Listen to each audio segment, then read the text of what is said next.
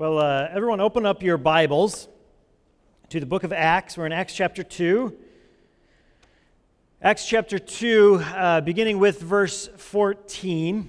That's where we're going to be, and we're going to be, uh, we're going to go through verse 41. It's a big uh, portion of Scripture to, to go through today, but I think that it's a mistake to separate it. Uh, a lot of people do that, but I think you really lose a lot when you try to pull this message into chunks. And so, uh, we're going to go through all of Peter's sermon at Pentecost this morning. And while you're moving there, um, first of all, if, if for, uh, thank you for supporting Awana. Um, thank you to those of you who are serving in Awana. I know that it gets exhausting. I know that after a long day of work or, or uh, work dealing with your kids or whatever it might be, that going to um, a church full of 50 or 60 little kids is not always what you want to do or prefer to do. Um, but Awana's been great this year. We have a great team. Thank you for supporting it uh, with your prayers. Thank you for supporting it financially. And uh, if you're not a part of Awana, you can feel free to come by. It's, it's always my favorite time is at the beginning of the year when those little guys show up and, and their, their eyes are about as big as dinner plates and uh, they don't really know what to do and they're, they're kind of scared, kind of excited. And, uh, but specifically, my favorite part is watching uh, on night one or two when the new kindergartners are in Sparkies and they go into game time and they're super duper excited. And, and uh, you get these little guys that have never stood in line before and they're supposed to run in circles, but they run that way. And um, anyway, it's, it's just a lot of fun. Awana really is a lot of fun, uh, albeit it, it is exhausting, and I understand that. And so I thank those of you who have really devoted your time and your efforts to serve.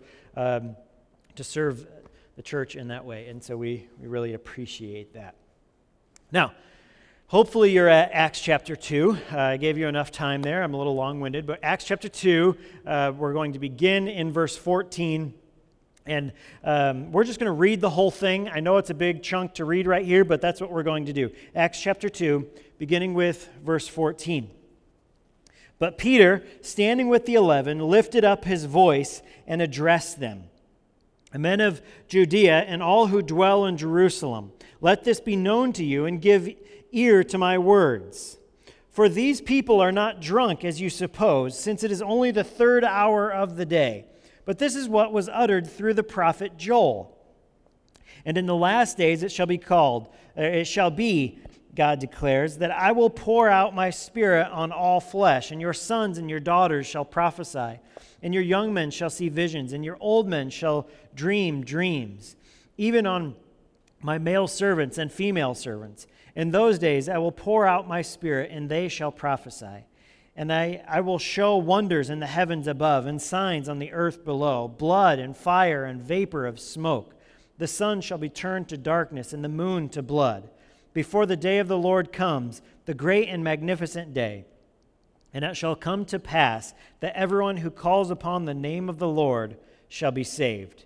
Men of Israel, hear these words Jesus of Nazareth, a man attested to you by God with mighty works and wonders and signs that God did through him in your midst, as you yourselves know. This Jesus, delivered up according to the definite plan and foreknowledge of God, you crucified and killed by the hands of lawless men. God raised him up, loosing the pangs of death, because it was not possible for him to be held by it. For David says concerning him, I saw the Lord always before me, for he is at my right hand, that I may not be shaken. Therefore, my heart was glad, and my tongue rejoiced. My flesh also will dwell in hope. For you will not abandon my soul to Hades, or let your Holy One see corruption. You have made known to me the paths of life. You will make me full of gladness with your presence. Brothers, I may say to you with confidence about the patriarch David that he both died and was buried, and his tomb is with us to this day. Being therefore a prophet, knowing that God had sworn with an oath to him that he would set one of his descendants on his throne, he foresaw and spoke about the resurrection of the Christ that he was not abandoned to Hades, nor did his flesh see corruption. This Jesus God raised up, and that we are all witnesses, being therefore exalted at the right hand of God, and having received from the Father the promise of the Holy Spirit.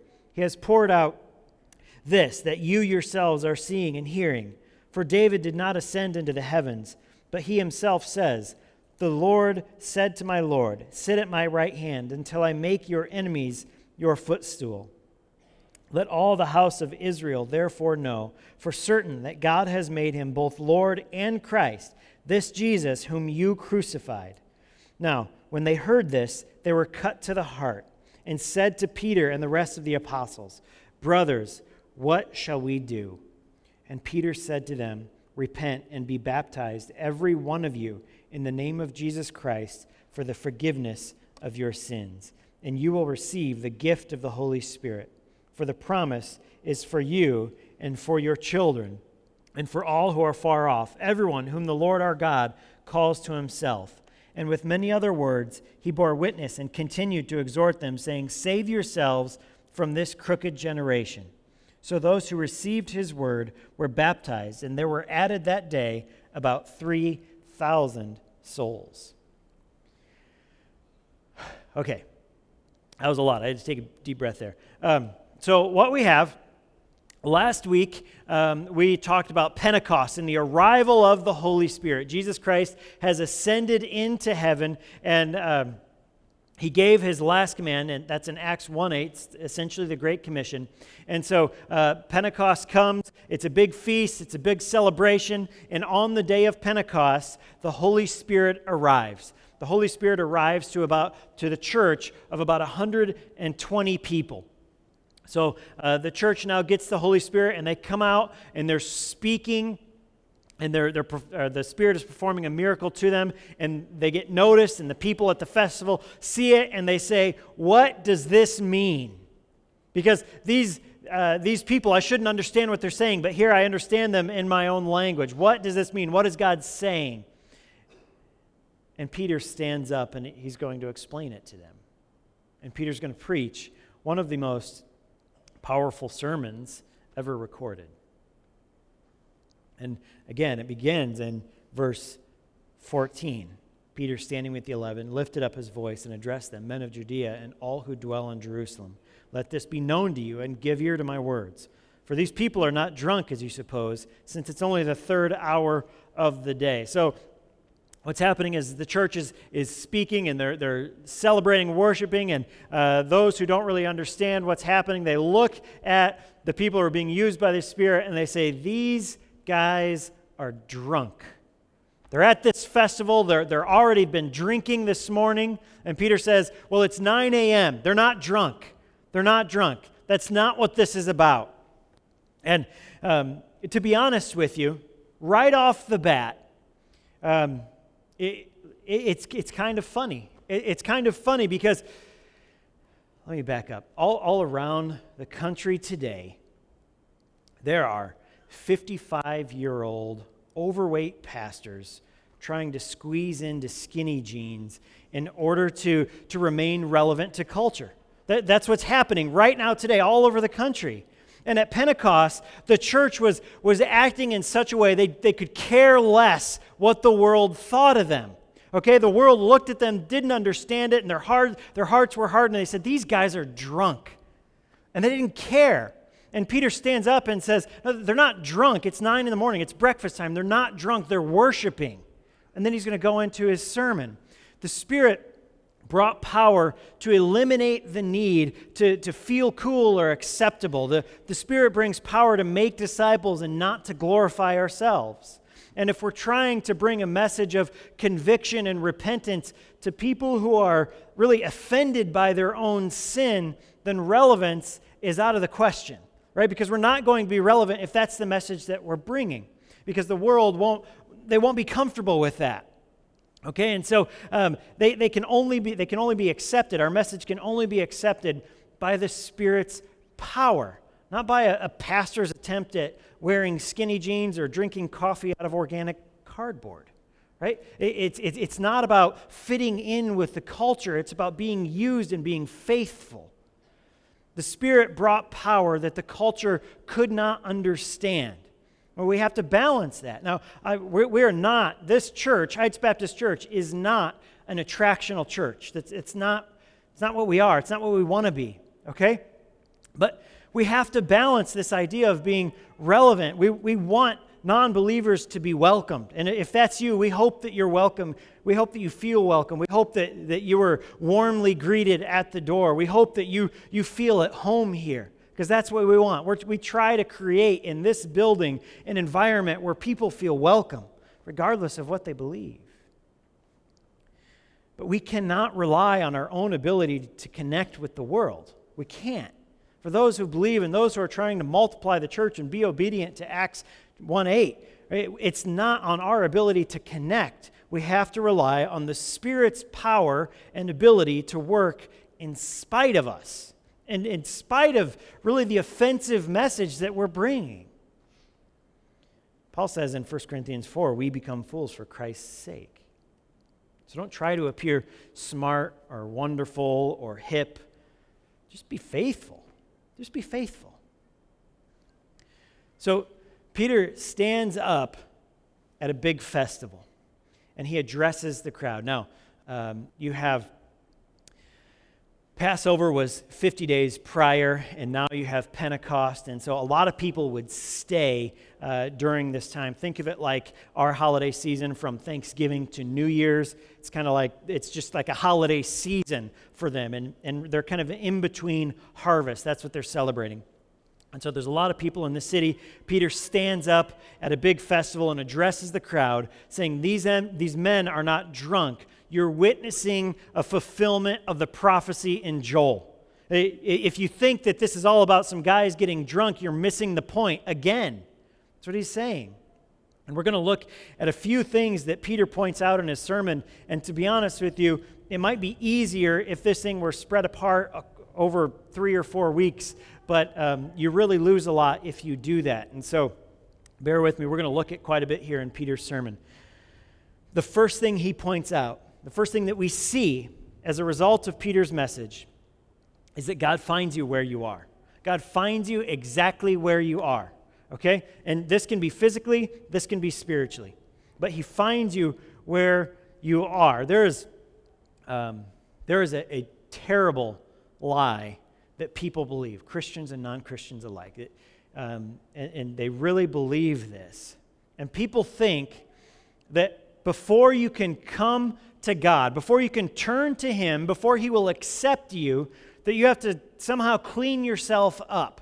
Like, so before you can ever even turn to Him, you have to get your life in order uh, before He would ever even welcome you. It's not true. In fact, the book of Hebrews tells us that without faith, it is impossible to please God at all. So you can't clean yourself up enough to be acceptable. If you don't have faith in Christ, you can't please God in any way. So that means that you cannot please Him to the point where He would accept you. This is a lie, and this lie is designed to keep you in your own sins. This lie is to keep you separated from the God of heaven. And that's why it's there. And Christians and non Christians alike believe this thing, and it's horrible. Don't believe it. You can't get your life in order before you come to Christ. It's not possible. The thing is is that God meets you and he meets you where you are. He comes to you when you're waist deep in the filth of sin. He does. He loves you when you're so consumed with your own glory that you prefer not even think about his existence. He loves you enough at that moment to die for you. God comes to those who have ruined their relationships because of an addiction. He meets us where we are, wherever that may be. It might be different between me and you. And if you're in Christ, you can think back and you can think where He met you. Where, where were you when you got saved? Where were you when, when you realized that you are a sinner in desperate need of being saved? What, what was in your life? What was happening in your life? Where were you? Were you driving down the road? Were you, were you um, in your home, in your living room? For me, I, I was a little kid, and I, and I remember specifically uh, being explained what sin is and, and how I'm a sinner too and how I needed to be saved. I also remember exactly where I was when God called me to the ministry. I remember that specifically. God met me where I was, exactly when, when He called me uh, into ministry. I was in a war zone and I was faced with now my life was a lot better than most soldiers over there. So don't don't get don't get this mistake. But but I, I worked at a uh, I worked at a morgue over there, and being faced with death on a regular basis made me realize that these soldiers are falling and they don't know what I know. And God used that to take me into ministry when I, when I didn't want anything to do with it. I remember exactly where I was. I remember exactly what I was consumed with. I remember where my heart was. I remember where my mind was. I remember it clearly. And maybe you remember yours too. God doesn't expect you to change before you come to faith in Christ, but He does want you to turn to Him in faith, to admit that you need a Savior. Your salvation depends on Jesus Christ, not on your own morality. And we could say that every single week, and, and people still will refuse to believe it. Your salvation rests in the person and the work of Jesus Christ, not on your own morality. It, it, it's not, it does not rely on you. Peter stood up in the middle of, of a crowd of thousands of people and he begins to preach. On that day, God met people exactly where they were on the street in Jerusalem. Some of them had just traveled in for the festival and they were there to celebrate. Some of them had probably, we'll talk about this a little bit later, some of them had probably been involved in the crucifixion of Jesus. Some of them probably, some of the people in this crowd were probably there screaming, Crucify him. But he met them on the street in Jerusalem. He met them there. They didn't have to clean up their life and go to him. Now, we're going to look at two verses here and we read the whole thing up front. We're not going to chunk it all together. We're going to, we're going to bounce around this message. Look at Acts chapter 2, verse 23. It says this This Jesus delivered up according to the definite plan and foreknowledge of God, you crucified and killed by the hands of lawless men.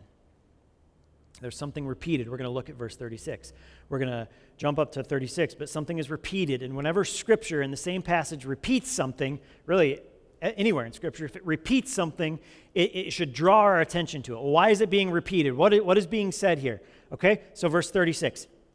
Let all the house of Israel therefore know for certain that God has made him both Lord and Christ, this Jesus whom you crucified.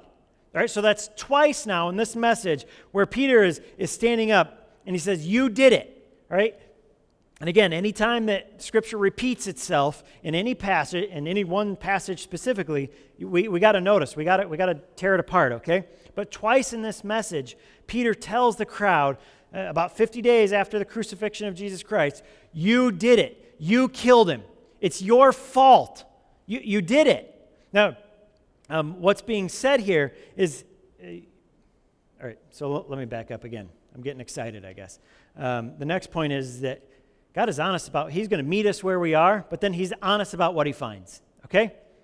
Now, this accusation that Peter makes is incredible.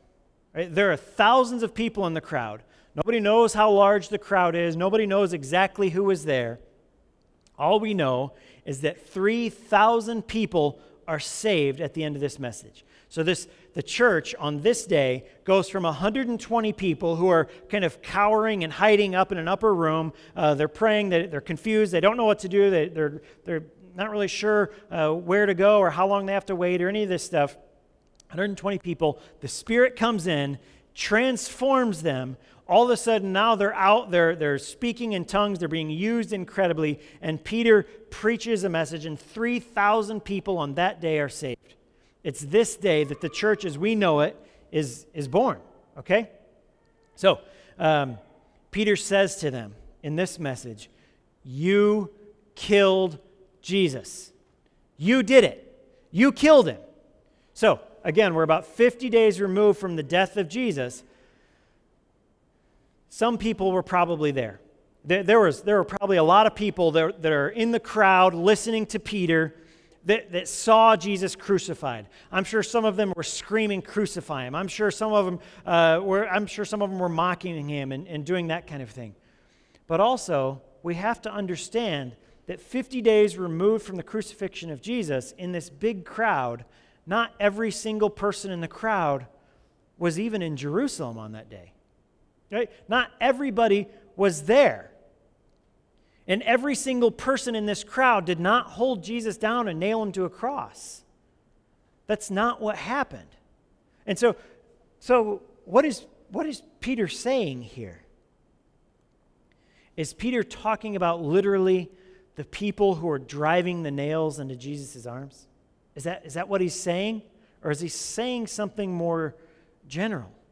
Is he talking about sins? Is he saying that because of sins, because of sin, Jesus died? Is it Peter, what Peter is saying here is that everyone who has sinned had a hand in the death of Jesus.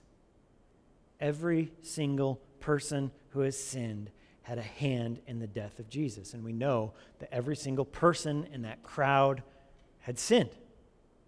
They had.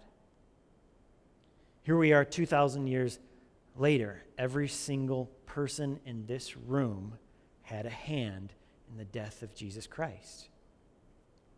If everyone who sinned had a hand in Jesus Christ, I can jump to the book of Romans, verse or chapter 3, verse 23 to get the question okay, well, if, if everyone who has sinned had a hand in Jesus' death, then who has sinned? And the answer comes in this verse For all have sinned and fall short of the glory of God. For all.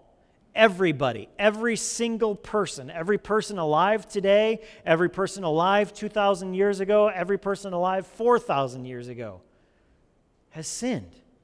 And, and every person who has sinned had a hand in the death of Jesus Christ the sins that I've involved myself in, the filth that I've, that I've gone through. Put Jesus on the cross.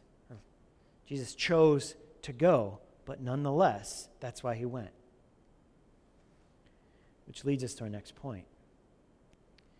The truth about us, the truth that he finds, is that we're sinners. We, we're sinners. We are.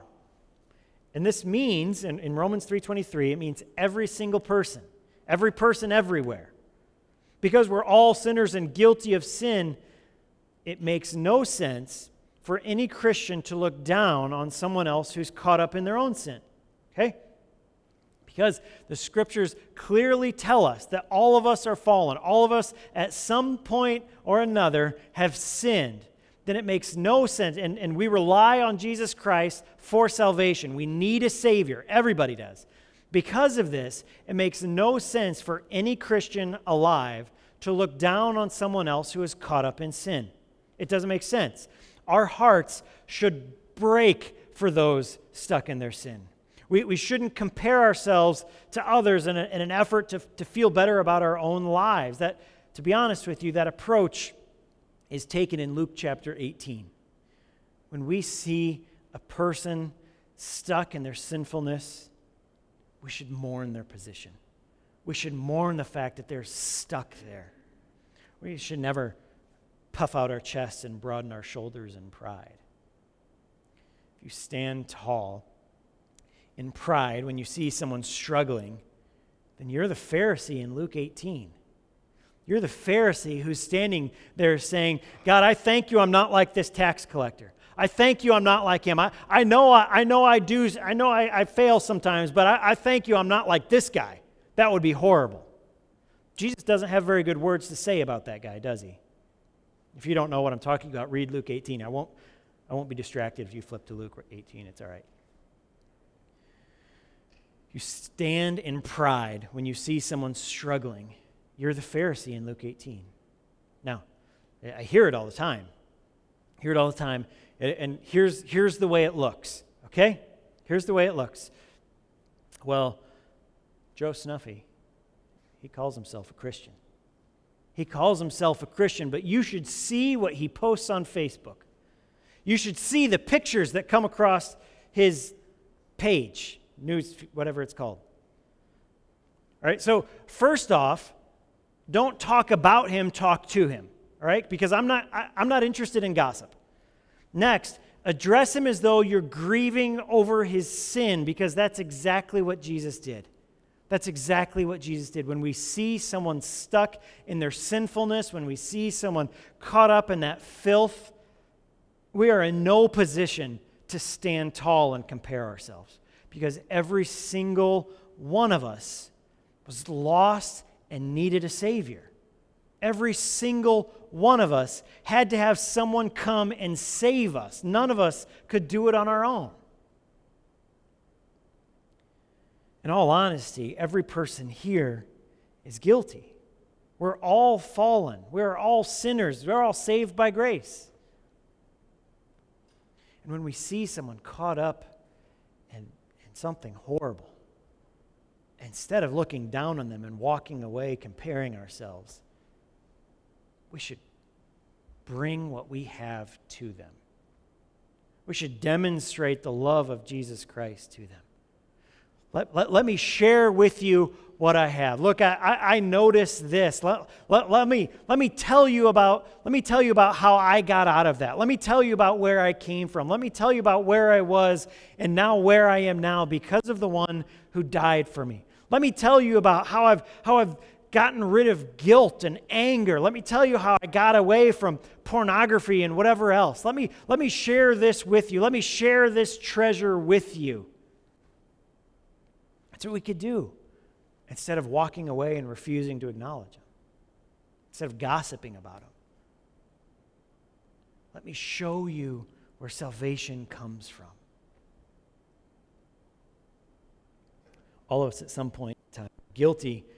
Uh, we've fallen, we've sinned, and to be honest, there, there are three things really that we're all guilty of.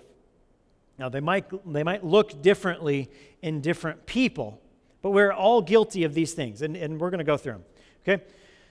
So we're guilty of three things. The first one is all of us, at some point or another, at some time in our life, all of us are guilty of loving creation more than the Creator. We love what God can give us more than we love God. Okay? We are guilty of that. Every one of us at some point is guilty of that. We want the blessings of God more than we want God Himself. We care more about what God can provide and what He has done and what He has made more than we do about Him. Okay? And the way this looks is like this I need a new home, I, I need a new car. I want this. That, that, that gizmo on TV, that new computer is wonderful. I need a wife. I need a husband. I need my children to start acting right. I need to get into this college. I need to do that. I need this or that. I need these things. And it can start off being an, a, a good and innocent approach. God, I would, I would love a husband. God, I would love a wife. God, I would love it if my children would grow up to be successful. Those are, those are Fine, those are good things. But when we say, God, I want this, and we focus, I want this thing, I have to have this thing, God, you owe me this thing. What ends up happening is we want God's stuff more than we want Him. It's idolatry, is what it is. We want creation more than we want the Creator. And at some point, we've all been guilty of it. The next thing the next thing is that um, we think that we should be exempt from God's expectations. We do. We think that our circumstances somehow trump the law, as though God's top priority is our happiness. And let me explain how this looks. God, I know, I know that lust is wrong. I know that I should have eyes for no one but my wife. But I was just on this one website and I just saw this one picture and I just made this one click and now there it is. And, and so it's, it's, the, it's the, the website's fault. It's not my fault. God, you can't count that against me. God, I, I, know that I, I know that I should not treat my children in anger, but if you knew my children like I know my children, the way they push my buttons and how tired I was that day, then you would understand. God, I know that, that you expect me to be generous, but money is tight right now. I can't be generous. God, I, I, I don't even know where my next meal is coming from. How do you expect me to be generous? And we say these things. And we say these things and we say, God, if you knew my circumstances, then you would give me an exemption. If you knew my circumstances, then, then you wouldn't expect this much out of me. I'm God, if you knew me, I wouldn't have to do what you expect me to do. Some people describe this as saying we think that we're smarter than God. It's a good way to put it, I suppose. The next one we're guilty of, every one of us, is we refuse to acknowledge him as God. This is Romans 1 very clearly. We think we accomplished something on our own and we refuse to acknowledge God and be grateful to God for doing it for us. We've been guilty of this. Um, and what we do is we refuse to acknowledge that God created us to be us. God created us to be successful in certain, in certain things and to understand certain things. And God created us to do certain things, and He created us for His glory in a certain way. And what we do is we say, Yep, I did this, I did this, glorify me, I did this, I did this, I'm wonderful, look what I've accomplished. That's it. We refuse to acknowledge Him. We refuse to glorify Him. We refuse to do it in His name in order to make disciples for Him and multiply His church. And when we live this way, we live this way, we become our own God. We become our own authority. And our hearts decay, they turn to stone. And we don't even know it. We don't even know it. Peter is telling all of us that Jesus went to the cross for our sin. That's what he's telling us. This is important for us to understand. Jesus died to save us. Jesus died because of what we did, not because of what he did. Jesus died for us. We call this propitiation, which is really pacifying wrath by taking care of the penalty for the offense that caused the wrath. If you've never heard of that word, it's used in Scripture a couple of times. Um, now you've heard it, okay? Now you understand what it means. Jesus served as a propitiation for our sins, for the things we talked about earlier, because we're all guilty of those sins. God tells us this. It's not easy when He tells us this, it's not easy for us to swallow, but overall, it's good news. And I don't know that I could, I don't know that I could worship a God that just said, hey, you're great, you're wonderful, you, you, you don't sin. I couldn't worship a God that did that because I know that I'm I know that I fall short. I know that I do sin. I know that in a lot of ways I'm wicked. I know that in a lot of ways I care more about myself than I should, and I refuse to glorify the God that created me. I know that about myself. If there's a God that's saying, hey, you're wonderful, you're, you're doing everything right, and I can't trust that. And I love the fact that God is honest about himself And as, you re- as we read through the scriptures, he's honest about the heroes of the Bible. Men like David and Moses had serious character flaws. I love the fact that he's honest also about me. He reveals my shortcomings to me. He does that for us. And, and one of the reasons why that's so wonderful is because we can look to him and we can trust him. We could believe him.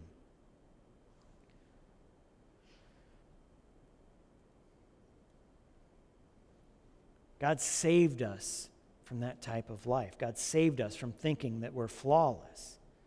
God exposes our weaknesses, God exposes our shortcomings. And it's hard when it happens, but in the long run, it's wonderful. The idea that, that we're a sinner offends people because you know, the posture immediately is, is no, I'm not. I'm, how dare you say that to me? But for those with soft hearts, they know. They know it makes sense. They know, yeah, yeah, I know. I get that. I know I've involved myself in that. I know I've created a mess out of that. Those who are aware of their fallenness, God said there's nothing wrong with you, then what do you do with what do you do with anxiety or fear, doubt, lust, anger, pride? What do you do with all of that if, if, if you're taught that it's not there? If you're taught that you're wonderful and you're great? Knowing full well that you're full of anger, full of anxiety, full of pride, full of lust, full of whatever. You can't believe. You Can't believe it. There is hope. There is hope in God being honest with us about us, about the fact that we're broken, about the fact that we do sin, about the fact that He knows that we sin, but He still loves us. He's honest about the fact that He knows that we're in rebellion, we're prone to, to wander. God exposes it. The beauty of it is that He saves us from it. And this is, this is where, you know, legalists just focus on sin and they point out sins in other people, and you did this, and you did that, and you did this, and you're so horrible for this. And they forget grace. But the beauty of our faith is God says, here's your sin. It's terrible. It's not okay. It's filthy. But I love you anyway, and I'm going to be gracious, and I'm going to forgive you. Verses 29 to 32. Brothers, I may say to you with confidence about the patriarch David that he both died and was buried, and his tomb is with us to this day. Being therefore a prophet, and knowing that God had sworn with an oath to him that would set one of his descendants on his throne, he foresaw and spoke about the resurrection of the Christ, that he was not abandoned to Hades, nor did his flesh see corruption. This Jesus God raised up, and of that we are all witnesses. What we see in this passage what he's teaching us in this passage is that Jesus' victory over hell is our victory over hell. It is. Despite all the, the sinfulness that we've involved ourselves in, Jesus' victory is our victory. And, and another thing that we pull out of this passage um, is called imputed righteousness. And what this is, is Jesus' righteousness is our righteousness. This gets us, um, uh, Christ's perfect obedience becomes our perfect obedience. His righteousness becomes ours. Okay? We're justified before God by faith as a free gift of grace in the person and in the work of Jesus Christ and in nowhere else. Not in our morality, not in our obedience, not even not in our thoughts, not in anything, and only in Jesus Christ can see more about that in 2 Corinthians 5. God meets men where they are, He tells them the truth about themselves, and then the gospel attacks that. And, and uh, those that are stuck in their sins, they, they want to be freed from those sins uh, through Christ and counted as righteous with Christ and, and be forgiven and set free from the enslavement. And then in verse 37, the people respond. When they hear Peter's sermon, this is an incredible part. It says, Now when they heard this, they were cut to the heart and said to Peter and the rest of the apostles, Brothers, what shall we do?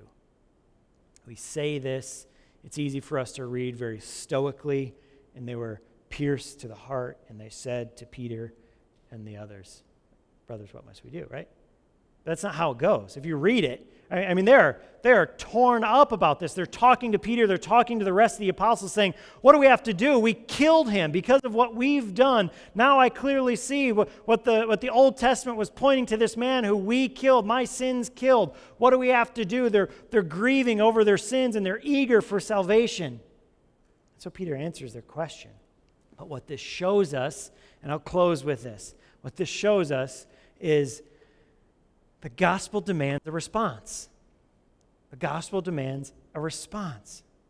Not to respond is in itself a response. I'll, I'll use this illustration. One day, I don't, she's not in here, so I don't remember the exact day, but one day I asked Jen to marry me. Right? I did. One day I got down on one knee and I asked her to marry me. And she responded with yes. Obviously, we're married, right? So she responded, she said yes.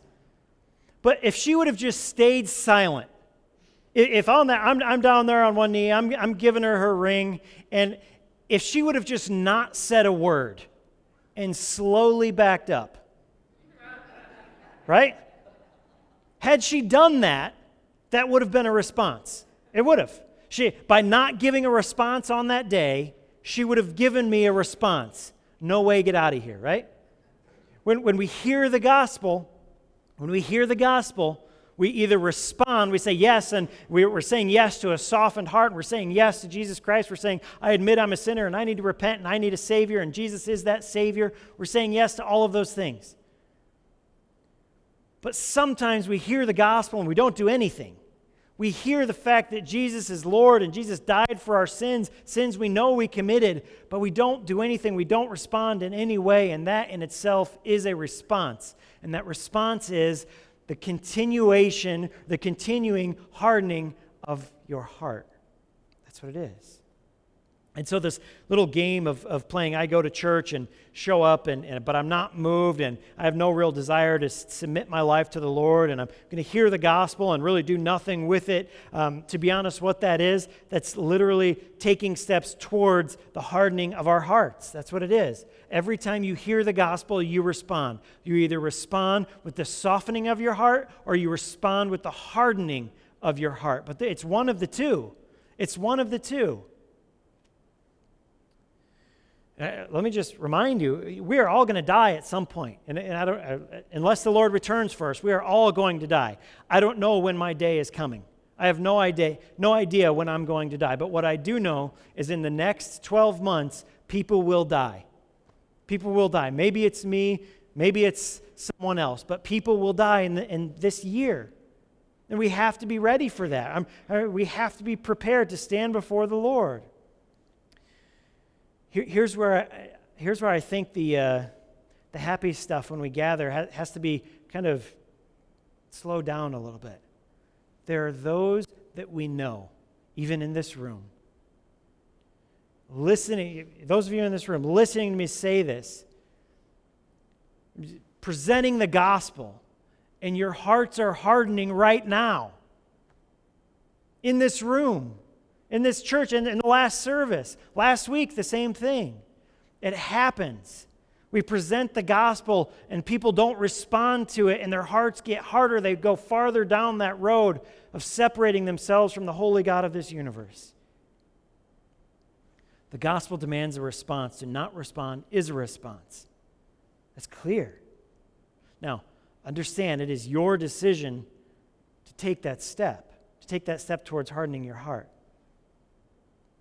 But you don't have to. You can turn around. This is the beauty of our God. You can turn around and seek forgiveness. You can turn around at any point and say, God, I am a sinner. God, I repent of my sins. God, I desperately need you. God, my faith, my hope, my everything is in Jesus Christ, the Lord of all. That's my only hope because I'm broken and I can't do it on my own. When, when, we, when we give up this idea of, I've got this, I can, I can do this myself, and we say, Lord, I don't have this. I need a Savior. I need you to intervene. Man, that's when things change. That's when your, your heart is softened. That's when your faith becomes real. That's when the Holy Spirit of God gives you courage to stand up and convicts you of your sins, and, and forgiveness comes. And you're able to let go of whatever it is you're dealing with. So the crowd says, What do we do? What do we do? Peter essentially says, Repent, be baptized. Repent of your sins, be baptized, and multiply the church, is what he's saying. It's beautiful. At the end, 3,000 people do it. 3,000 people, probably many of whom were there when Jesus was crucified, screaming, Crucify him, spitting at him, mocking him, whatever it was. These people come forward. Their hearts are pierced, the scripture says. They repent of their sins, they put their faith in Jesus Christ, and they're baptized. 3,000 people respond, turning the church from 120 scared members into a 3,000 member megachurch willing to face intense persecution that you and I probably never will experience. Because Peter stood up and preached a difficult message, but the Spirit worked through him. So then, my question then is this.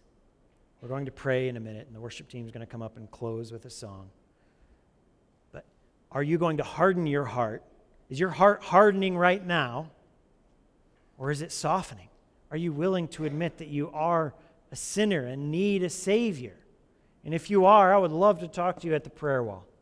I would, I would love to, to open up the scriptures. I would love to pray with you. I would love to answer questions. I would love to, to have that discussion with you. If you're not ready to commit to Christ, I would still love to talk to you and have that discussion with you and explain why Jesus is the only way, why your only hope is in Christ. Let's pray. Dear God, thank you so much once again for today, Lord. And God, God, you are wonderful. God, you are amazing. Father, we, we know that we have failed you. We know that we have sinned, and it's filthy and it's, it's horrible that we choose to glorify ourselves over, over you. But God, what is amazing and wonderful and perfect is your love, your grace, your mercy, and your forgiveness. God, we could never thank you enough for the fact that you, are, you love us enough to save us still. Father, I pray that if there is anybody here, who does not know you, that, that you would reveal yourself to them, that your spirit would pierce their heart, and that they would be willing to go to the prayer wall and, and talk to the elders or talk to me and, and, and open up the scriptures. And God, I pray that you would lead them to you. Father, we love you, we praise you, and we worship you. We pray these things in the name of your Son and our Savior, Jesus Christ.